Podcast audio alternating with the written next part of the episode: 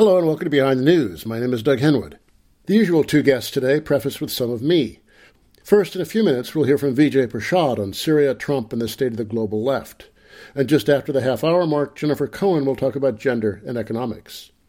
Before getting to the outside talent, I've got a few things to say. First, here's a piece I wrote for the Jacobin magazine website the other day, part of a roundtable on Trump after one year in office. In his book on television, Pierre Bourdieu warns against the twin temptations of historical analysis. Everything is totally changed and unlike anything that went before, and nothing has changed over the last thousand years. Nowhere are those temptations as visible as they are in Trump studies. You've got a large set of critics screaming that he's our Hitler, or for the Russophobes, our Stalin, a violator of all the ethical norms of high office. And there's a hearty band of Facebook ultras, less numerous than the alarmists, to assure us that Trump is little different from Obama. The deportation numbers are down, for example, though there are some technicalities involved. Is it too distressingly moderate to say that there's more continuity in Trump than the screamers say, but that he does mark a turn for the worse? People who talk about the dignity of the presidency mustn't think much about Richard Nixon, a far more interestingly twisted character than the one dimensional Trump. Nixon ran a private spying operation and bombed Cambodia in total secrecy. His drunken ravings caused a frightened Henry Kissinger, co architect of those secret bombings, and Alexander Haig to hide the nuclear football from him. It's likely that Kelly, McMaster, and Mattis have a similar arrangement to control Trump. Trump's horrendous xenophobia, shocking by recent standards, has a lot in common with the nativism of the late 19th and early 20th century. His authoritarian longings are in tune with the country that brought you the Palmer raids and McCarthyism, though Trump has fallen well short of those models so far. And no one is shooting strikers now, though that may be because there are so few strikers. But everything does feel worse. Policy aside, there's no question that Trump is a bare expression of the American political id. He's encouraged the worst people, Nazis, white supremacists, class of civilization types, to be far more open and violent. ICE's war on immigrants and the targeted roundup of immigrant leaders is vicious and terrifying. Nuclear war has become something people talk about casually. Millions will lose health care, national monuments will give way to uranium mines, and the climate will go to hell at an accelerating rate. Trump himself is ignorant and aimless, but there are enough right wing thugs around him to do a lot of damage. It's only accelerating a long term downtrend in the quality of American life, but an acceleration it is. In the face of this, the left, whose prospects seemed good in the first days of the Trump regime, now looks confused and divided against itself. Leaving aside the Russophobes, who can't be taken seriously, we've got one set of people blaming identitarians for everything, and another set blaming brocialists. It's like the 2016 campaign not only didn't go away, but became a chronic disease. I wish I had a cure because it's debilitating and the times are miserable. And that's the end of my comments for Jacobin on Trump after a year in office. You can find three other contributions on the topic from Kim Phillips Fein, Paul Heideman, and Kate Aronoff on the Jacobin website at jacobinmag.com. And now to the guests. First, Vijay Prashad. Vijay is a historian, journalist, and now former academic. The author of something like 20 books, Vijay Prashad taught for many years at Trinity College in Connecticut, but he's decided to resign for reasons we'll hear at the end of the interview. He now identifies as the editor at Leftword Books, based in New Delhi, and executive director of the Tricontinental Institute for Social Research. You can find him on the web at vijayprashad.org. Vijay Prashad. Welcome, Vijay. It's been quite a while. Let's start by talking about Turkey's invasion of the Kurdish region of Syria. What do you make of it? You know, it's, uh, by the way, nice to be back with you. Uh, it's complicated business in Syria. You know, the first thing to point out is that the bulk of the conflict in Syria, which was occasioned by the, uh, you know, uprisings in 2011, and then, of course, uh, drawing in um, opportunistically Saudi, Qatari, Turkish money and logistical support. Of course, the United States was involved so, you know, that rebellion, uh, that uh, invasion of a certain kind is basically fizzled out. Uh, it is now restricted to pockets around Damascus, but really the province of Idlib. Uh, what I think is going on now, which is in a sense more grave, is as the uh, Turkish, st- the uh, Syrian state weakened, as its control over the pro- provinces, you know, deteriorated as a consequence of the earlier rebellion, different regional entities have uh, started to chip away at Syria. Uh, in the north, uh, there has been, of course, historically a large Kurdish population, a Syrian Kurdish population. And what the Syrian Kurds had done when the rebellion broke out in 2011 is they had consolidated themselves not only into a fighting force, but they had sort of begun uh, regional administration, uh, particularly in the towns uh, of uh, of Kobane in the very north near the Turkish border, Afrin, Manbij, etc. And you know, since 2011, essentially, they have established a government. they have welcomed refugees. I mean, they function basically like any government in the region. When the United States needed an ally uh, against ISIS uh, in the northern part of Syria, they relied on the uh, Syrian Kurds, who created a front group called the Syrian Democratic Forces. Now, what, of course, this did was it rankled the Turkish government, which has long tried to suppress any Tur- Kurdish ambition, of course, uh, to suppress it inside Turkey, but also at its borders. So, with the weakened government in Damascus, with this, uh, the ambitions of the Syrian Kurds now slightly inflamed, uh, Turkey decided to invade Syria and is uh, really uh, very heavily hitting the Kurdish enclave in the north. Now, the Kurds, of course, miscalculated. They thought that since they had provided the ground uh, fighting on behalf of the Americans against ISIS, and at that time the Americans gave them close air support, the, the Syrian Kurds calculated that at this point they would get American assistance, either pressure on uh, Ankara, pressure on Turkey not to uh, invade, or at least, at the very least, an American resolution in the Security Council condemning this so that there's some room for the Syrian Kurds to block the Turkish incursion. None of this has happened. In fact, the United States has basically given a green light to Turkey to come in and beat down the Kurds. Uh, the Russians have withdrawn their forces from the region, uh, which I think suggests that they have cut a deal with Turkey uh, that uh, the Turks can basically come and cut down the Kurdish uh, government in this area. In in exchange, the uh, Syrian government is going to probably move in to the province of Idlib and basically close down Turkish proxies that have been uh, holed up in the province of Idlib. So, meanwhile, on the Israeli border near the Golan Heights, um, the Israelis have created a proxy force that has taken several uh, hundred square miles of Syrian territory as a kind of buffer zone uh, to protect Israeli interests. Uh, Israel had taken the Golan Heights in 1967 from uh, Syria and then again more land in 1973. And now they've created a kind of buffer zone around the Golan, uh, paying off local fighters and so on building loyalty towards Israel. So Syria is being sort of chipped away at the margins uh, while this main uprising uh, has ended. Let's talk about that main uprising. And this has been very controversial across the political spectrum, but a lot of people on the left have uh, been very divided against each other.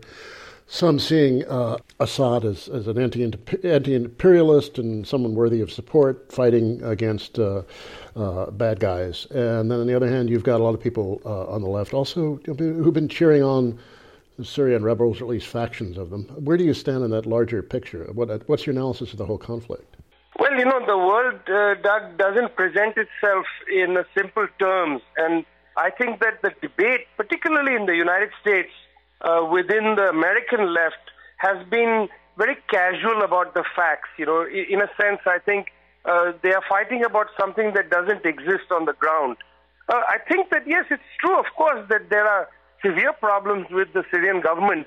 It's a one party state, it's an authoritarian state in many uh, regards, uh, but it you know, also has the loyalty of sections of the population. Uh, it's not you know, a situation where one push and the government is going to collapse. It's a complicated uh, situation in Syria. And so there were, uh, there have been actually for the last 20 years, there's been a development of protests and unrest of different kinds, some from a liberal standpoint, some from a more left standpoint, uh, against the government in, in Syria. And certainly in the early phase, in March or so of 2011, some of those currents came onto the street.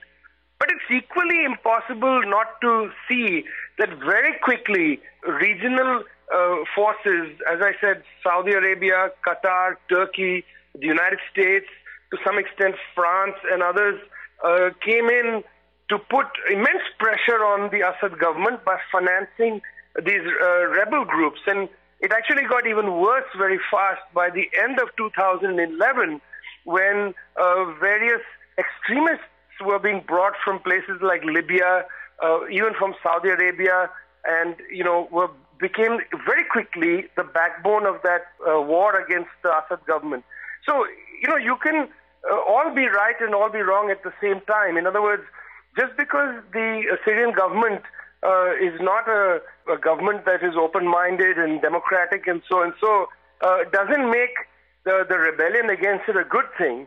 And uh, just because the rebellion against it is not good doesn't make the Syrian government a pleasant government. I mean, you know, uh, this idea that there has to be one side that you have to back in a conflict like this is erroneous. On the other hand, uh, it is also the case that to not see how dangerous it was uh, to have this uprising uh, morph into extremism of the worst kind, sectarianism of the worst kind, where currents that had uh, been familiar, uh, you know, through ISIS uh, had become normal in this resistance in towns like Aleppo and other places. I mean, this was not a revolutionary uprising by early 2012. So I think it became kind of almost silly to have a discussion where one had to say, well, one is an anti-imperialist or the people are, are up, you know, are correct or whatever it is. I, I think it's much more nuanced than that much more difficult to understand in simple terms. And in a case of a war uh, like this, especially a regional war, perhaps even to some extent a global war with America and the Russians involved, I think the devil certainly resides uh, not in broad strokes but in the details. Well, that sort of complexity does not uh, sit well in the age of Twitter, though. Well, the age of Twitter has its own problems, of course. But, you know, why should we make the world conform to 140 or 280 characters. You know, uh, the world and world politics is far more complicated than that. But you know, Doug, you you'll recognize that this is a problem that the American left, in particular, has had for a long time. I mean, the left within the country is relatively weak, relatively powerless, and seems to have a great many fratricidal battles about things that are happening elsewhere you know, whether it is what's the position on Cuba, what's the position on Vietnam, what's the position on Venezuela, this becomes the focus of so much attention and so much uh, really terrible, very violent bickering uh, inside the left, rather than to put some of that energy into building its own strength in the United States. I mean, w- whether it's the battle between, you know, the communist section and Michael Harrington's Democratic Socialists well, 40, 30 years ago, or it's now over Syria. There is this, I think, grammar in the American left to have your internal debates about world politics rather than look in the mirror. You spent a lot of time traveling around the world, and uh, how does our left look in contrast with the lefts elsewhere? Is it as sad and pathetic and as and as divided as as ours is? The left, uh, there's no question that the left is weak globally. There is no question about that. It, one would be crazy to uh, say anything, uh, you know, different than that. On the other hand, I think there's very productive and, and positive signs uh, around the world. Uh, you know, in South America, the left, despite being to some extent on the electoral back foot, continues to go out there amongst the people, organize the people. I mean, I was in Brazil recently, uh, very, uh, you know, uh, moved by the kind of organizing done by the Landless People's Movement, the MST. Uh, you know, in Africa, uh, one is seeing the left reassert itself. In Zambia, there's a new socialist party that has grown. Uh, in South Africa, there's a renewed debate within the South African Communist Party about its alliance with the ANC. The deputy leader there is a very uh, much a left person. There's also talk about the creation of a workers' party in South Africa. Uh, if you look in Asia, you know the the communist movement in India has had a major revival of struggles on the street. Uh, in 2016, we saw 180 million workers go out on strike. What was really amazing about that strike was it was basically uh, called by the formal sector unions, but all the issues that they picked up were issues that related to the informal sector, uh, to the most uh, exploited of the uh, sections of the working class. So there are lots of positive signs. I mean, you know, I, I don't mean to suggest that, you know, uh, this uh, kind of despair should be universal. I think that, you know, particularly for intellectuals and others, uh, one should look beyond, you know, some of these kind of narrow arguments and look to see where are the productive, you know, dynamics in society, where are the movements happening. You know, no society is quiescent. Every society will have its own contradictions. One needs to go, and as Michael Franti sings in one of his songs, one has to go and, you know, move the contradictions along. You know, you don't, uh, uh, as an intellectual, just sit back and observe the contradictions, analyze it in order to push the dynamic forward. I should talk to you more often. You're a good antidote to my uh, my tendency towards despair. I'm speaking with the writer, activist, and now former academic Vijay Prashad. Speaking of despair, uh, let's talk a little bit about the, the current American regime, Donald Trump. We have an awful lot of hyperbole around him. You know, he's like the worst thing ever. He's our own Hitler. Um, you know, he's like breaking all precedent. No president like him ever. Uh, other people arguing for this sort of caricature of um, black and white argumentation that characterizes a lot of American politics. You know, arguing there's an awful lot of continuity, not much change, uh, not as bad as Obama in some respects. What's your evaluation of Trump's regime and what he represents and where he's taking us? Well, I mean, to some extent, I would say that this is a historical development. You know, I, I don't quite uh, accept the view that there is a sort of tweedledee, tweedledum to American politics. You know, you'll have some period of uh, George W. Bush, then you get an Obama, then you get a Donald Trump, and next you look forward to Obama part two. You know, I don't actually accept that.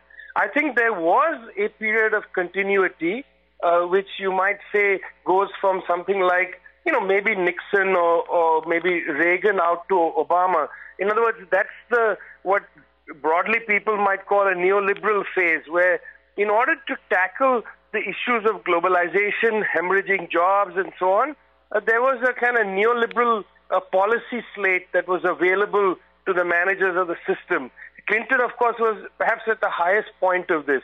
You know, experimenting uh, in a way to figure out how to close budgets when the rich have gone on a massive tax strike and where there are still uh, historic demands from the people for things like healthcare, you know, some decent education, or how to close that gap between the rich disappearing and the you know, the working people, middle class, etc., demanding certain uh, uses of uh, social wealth. I think that gap was to be closed by some sort of neoliberal policy slate, privatization, cannibalizing various things, etc.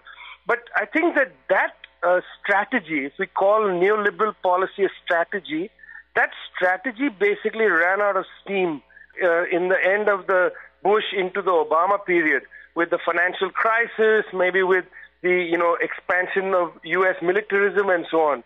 So uh, after you had this, I think what I think is kind of like the neoliberal moment ending, the impossibility of a neoliberal solution uh, to the problems posed by globalization, you get this new period opening up, and I think Trump is one piece of this new period because this new period is not only an American thing; it's a global phenomena. You know, whether it's somebody like say, you know, the uh, leaders in Eastern Europe, uh, mo- mo- they are most dramatic like this, but also your Macrons and your Merkels and others, they are also struggling to some extent with what is the next ruling class response uh, to globalization, uh, to the problem of, you know, the rich not wanting to contribute to budgets, uh, to the increasing demands from the population for some kind of uh, share of the social uh, surplus. So I think Trump is just another manifestation of the search for the next ruling class uh, solution to the crisis. Yes, he's a gross guy, and you know he's a disgusting fellow, and I would not personally like to engage him. You know, in the same way as I would imagine Obama is a delightful person, and I'd quite be happy to go and meet him. But uh, you know, politically and in terms of their role in society, they were both uh, symbols of, or at least managers for the ruling class of a certain crisis in their society. So it's true, of course, Trump has the worst personality of any American president. I can't imagine uh, ever running into him. I don't know what I would do. Somewhere between spluttering and wanting to throw something at him. But that doesn't uh, define his role as uh, as a as a manager of the system. His role as a manager is similar to these others. They are actually in a period searching for the next approach to a crisis, which you know maybe they'll solve. I'm not a, one of those people that believes you know that now the system will collapse on its own. Uh, they'll find some short-term solution, which will again run out of steam. But I think they are searching for a solution, and Trump is just emerged in the middle of that search. There does seem to be this uh, situation around the world, at least in, in, the northern hemisphere, where you've got uh, the neoliberal versus you know the, the crypto fascist or the authoritarian. So where like you have to vote for Hillary Clinton because Trump is so horrible. You have to vote for Macron because uh, Le Pen is so horrible. Uh, now we've got Berlusconi coming back. It, seems, bourgeois politics does seem to be at something of an impasse. It really can't even decide where it wants to go. Yeah, it's, it is at an impasse. I mean, I think we should uh, recognize that. It's actually quite a hopeful thing, and it's a moment where I think it's important for movements and the intellectuals of the movements to a different, you know, an alternative to this, uh, some kind of different plan, some kind of different project. I think one of the great limitations, and maybe this is the defensiveness of intellectuals in, in this long period of the last 10, 15, 20 years, has been we've become so defensive, so much about criticizing what uh, the bourgeoisie is doing or what the managers of you know the ruling elites are doing. We're not actually putting forward uh, vigorously enough our own project. You know, if we took power today, what would we do? How should we see things? I mean, I'll, I'll give you an example. In New Delhi, uh, there's a metro that was built. It's a very good, very perfectly decent public transport system. It solved a lot of problems uh, for traffic in the city. So, you know, here's uh, Delhi with terrible, foul pollution and a very good metro. Well, the right wing government decided that this is a good moment to double the fares on the metro. You know, it's a perfect moment for them to reveal their stupidity. Now, what is important here is not for the left merely to say, don't double the fares. We need to be out there saying that the metro should be free and there should be 10 times the number of trains running. You know, when I drive a car in Delhi, I don't pay tolls to use the road. I drive on them for free. And of course, uh, it's my tax money that is keeping up the roads. So too is tax money keeping up the uh, rail lines for the metro. Why should the why should we have a class-based system that allows private car drivers to drive for free on roads whereas somebody who rides on the metro has to pay every time. So, you know, we need to imagine what a city should look like. We need to be much more aggressive in our project that we put out there. I think that in a time of this kind of crisis where people are flailing about, they have no idea how to so called manage the system, uh, it's not for us to solve their own problems. We need to put out a much more aggressive view of what the world could look like. Amen. Okay, and finally, in your own personal life, you're leaving Trinity College. Before I pressed the record button, you were telling me why. So let's let's recount some of those reasons. Why have you given up on academia? Uh, giving up a ten-year job uh, is uh, takes a little courage. No, not really, uh, Doug. In the sense that I think that you know jobs are jobs, and the lives we lead are finite. So I don't. I, I've never understood why uh, one has to hold on to something just because it's there. You know, uh, you have to live your life, and plus you have to live your life in consonance to some extent with your with your politics. Maybe I've spent too much time uh, teaching where I've been teaching. The security does sort of wear you down. I think this is a good moment uh, not to be teaching at small institutions like that. You know, with uh, where there's a certain comfort and so on.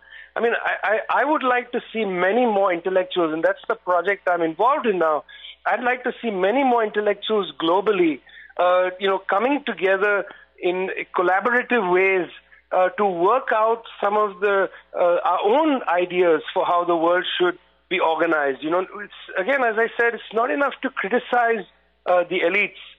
What is our project? You know, often we hear people will say, "Well, you know, you on the left." I like your values, you're sensitive, nice people, but you're totally utopian you know, nothing you uh, talk about is possible. Your system failed in the Soviet Union. You know, this is a commonplace thing one has heard for decades.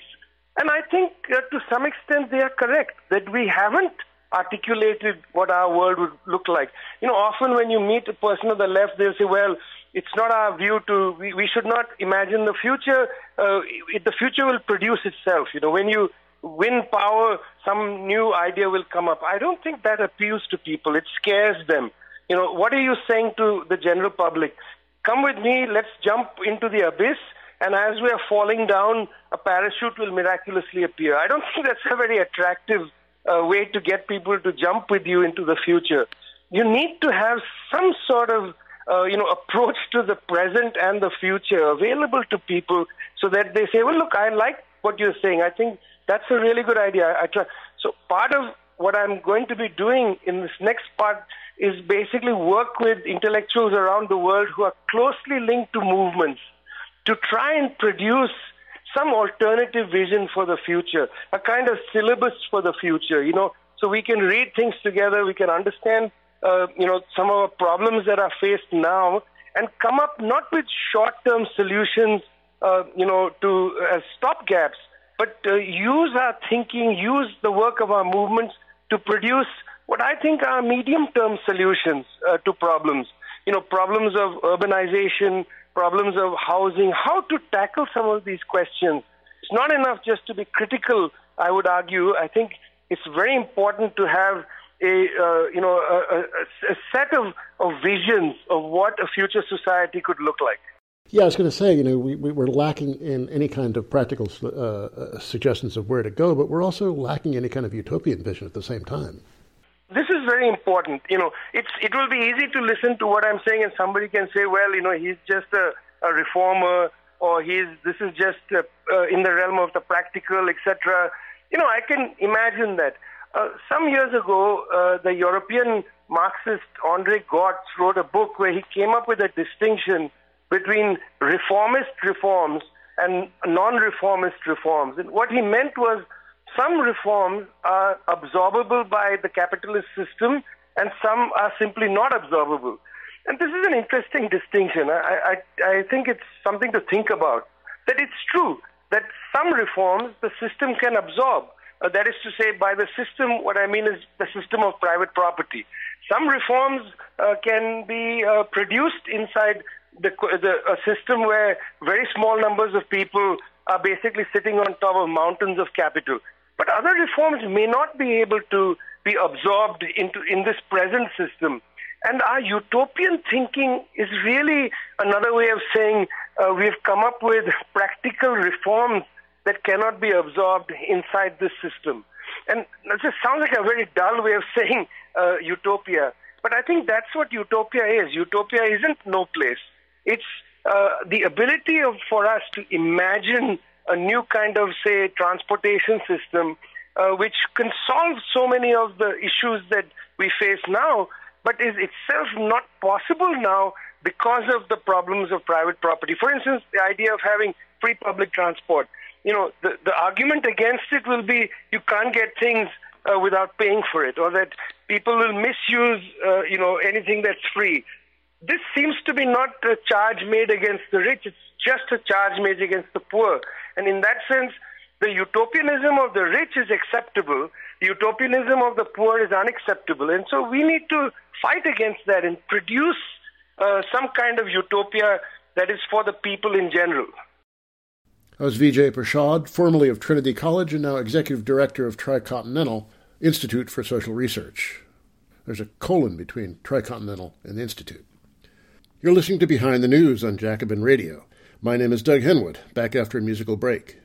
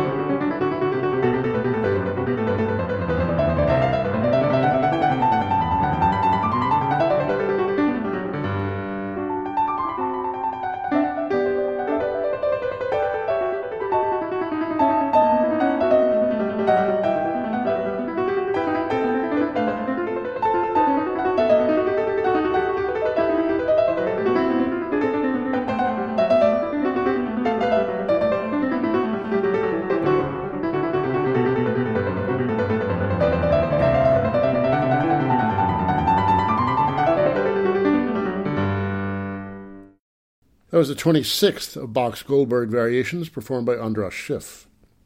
Next, Jennifer Cohen on gender and economics. A couple of weeks ago, the New York Times ran a piece, one that appeared in the front page of the print edition, on the thin representation of women at the annual conference of the American Economics Association. The piece, amusingly written by two men, Jim Tankersley and Noam Scheiber, focused on how few women there are in the profession, a point illustrated by the number of all male panels at the annual conference. A third of the entrants, 33%, into economics graduate programs in the U.S. are women. Then the further you go up the ladder, the more male the cast gets. Slightly fewer, 31, are awarded PhDs. Fewer again, 28%, can be found at the junior faculty level. Continuing the declining trend, 26% of tenured faculty are women, and just 13% of full professors are women. Some of that is no doubt a pipeline effect. The senior ranks should have more women on them with time, but given the nature of the profession, it may not be that many more. There are scandalously few female bylines in the economics journals as well. Things are unsurprisingly worse for black women. In the decade ending in 2015, just 52 black women earned econ PhDs, not much of an improvement on the 46 in the previous decade. This isn't just a labor market issue. As my next guest, Jennifer Cohen, will argue, it affects the kinds of things that economists study and think. In the interview, Cohen speaks of Homo economicus, the economic human, a mythical creature posited by the discipline who calculates and allocates rationally, living life as a kind of accountant, balancing work and leisure, getting and spending, achieving a perfect maximization of one's potential. John Maynard Keynes put it nicely, referring to, quote, an extraordinary contraption of the Benthamite school, referring to the utilitarian philosopher Jeremy Bentham, by which all possible consequences of alternative courses of action were supposed to have attached to them first a number expressing their comparative advantage, and secondly another number expressing the probability of their following from the course of action in question, so that multiplying together the numbers attached to all the possible consequences of a given action and adding the results, we could discover what to do. In this way, a mythical system of probable knowledge was employed to reduce the future to the same calculable status as the present. No one has ever acted in this theory. But even today, I believe that our thought is sometimes influenced by such pseudo rationalistic notions. End of the quote from Keynes. Many people, especially not those of a traditionally privileged demographic, meaning people other than white, comfortably born men, find this belief system weird and run away from economics as a monstrous vision of human life. Cohen also uses a few abbreviations in the interview that listeners might not recognize. One is URPE, the Union for Radical Political Economics, an organization consisting mostly of academic economists founded in 1968. I was a member until about 10 years ago and a frequent attendee at its annual late August conference, held at a kids' summer camp after all the campgoers have gone home. Early in its history, the women of URPE, annoyed by the organizational and intellectual dominance of men, formed a women's caucus. In 1992, IAFE, the International Association for Feminist Economics, was founded. It includes quite a few radicals, but also a lot of liberals of the Sheryl Sandberg sort who are fine with capitalism as long as there's room for women at the top. Jennifer Cohen is assistant professor of global and intercultural studies at Miami University in Ohio and a researcher at the Society Work and Development Institute at the University of the Witwatersrand in Johannesburg. A technical note I recorded this interview as I record many using Skype rather than the phone. Skype can produce much better audio than the phone, but is subject to weird glitches, gaps, noises, distortion. This is a good, if not great, Skype signal. I think it's better than the phone despite the glitches. As Ralph Waldo Emerson said, nothing is got for nothing. Okay, here's Jennifer Cohen. There was an article in the New York Times uh, the other week about uh, the role of women in the economics profession. What did the article have to say, and why we are not quite satisfied with its coverage? So the article really focuses on representation, which is important, and I'm really happy to see this long overdue attention paid to systemic gender and race bias in economics by the mainstream and by the media. But this focus on representation that it has is just looking at the number of women that are in economics, the number of practitioners, and not the practice of economics. So it's looking at representation as the problem instead of why representation is a problem. And the reason that representation is a problem is because demographic underrepresentation changes the substance of the discipline. And more women in the discipline can change the discipline itself. Does this have something to do with the nature of economics, or is this just a, a normal normal life in academia?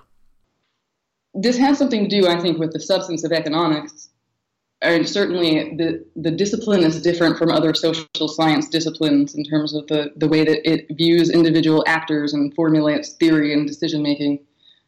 So, I, I mean, I think that women find economics difficult to get into when a lot of the theorization is this abstract idea around Homo economicus. So there are textbooks that either don't have, they don't feature women economists or they don't have pictures of women, or when they have pictures of women, they show them doing what is quote unquote considered women's work.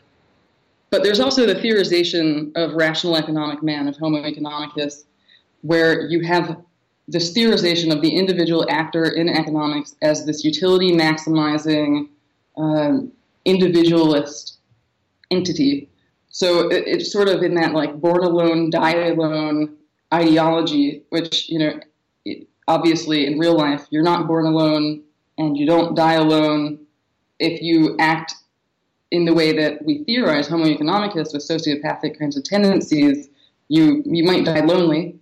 But the born alone, die alone kind of model of individualism, I think, is something that a lot of women find alienating in terms of a theorization when they start looking at the world through the economic lens. Well, I'm tempted to say it's a special kind of man who would not find that alienating, because I think an awful lot of men would find that pretty alienating as well. It's true.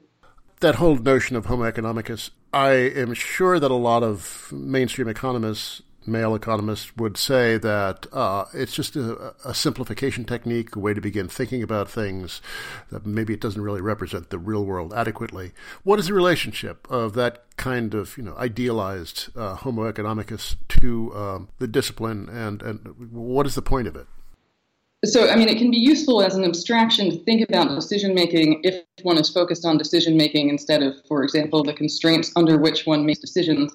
But it's interesting that you raised this about the way that that also might be unappealing to men as well. So, you know, for example, if you're informed by that view and you imagine that people primarily construct identities around the workplace instead of the family, then you have this blind spot there in economics around thinking about the family. But the problem there isn't just that women are excluded because we assume that women identify primarily through family. It eliminates the possibility that men also identify through the family and puts the primacy on paid work, right? And so that presents a fairly limited view of human identity at the same time as excluding the family from analysis, excluding the household, right? And constructing ideas about what's valued and what's valuable. So it applies both to men and women, and it limits our understanding of human subjectivity for both. Now, what about the possibility that this is just the way life under capitalism is, and that economics is, by positing this homo economicus, this rational calculating machine, it really is, you know, a faithful representation of the way we're supposed to behave under this economic system. It doesn't mean it's a good thing, but it is, uh, you know, a faithful um, picture. So, I mean, this is one of the huge problems, right? I mean, this is a real world problem. Gender is always already present, and masculine ideals are made to appear natural. And this is particularly the case in capitalism, in which those ideals are rewarded and reinforced. So you have the theorization of the individual, of, of human nature, that is essentially selfish, rational, optimizing, self interested. Right? And, but on the basis of this understanding of human nature and the material benefits of exchange, you can construct an argument that capitalism is the best, most efficient, welfare maximizing way to organize activity then. But that is an endorsement of the status quo. It keeps us from thinking creatively. If we know that humans are like this, then there's no need to explore alternatives. What about you? Your experiences of becoming an economist. Um, you, did you find this a very alien kind of discourse and a way of thinking? My background prior to economics is in other disciplines, and I did find it strange. I mean, I didn't start in economics until I was doing my PhD. So it's it's an odd perspective to take on, and for me was always itself an object of study, um, not just to see what I could get from economics using an economic lens, but understanding the way that economics itself is constructed. And you know, right now I'm in a department of global and intercultural studies, and there are a lot of women that are feminist economists who are no longer in economics departments and are often in things like women's studies or other interdisciplinary programs.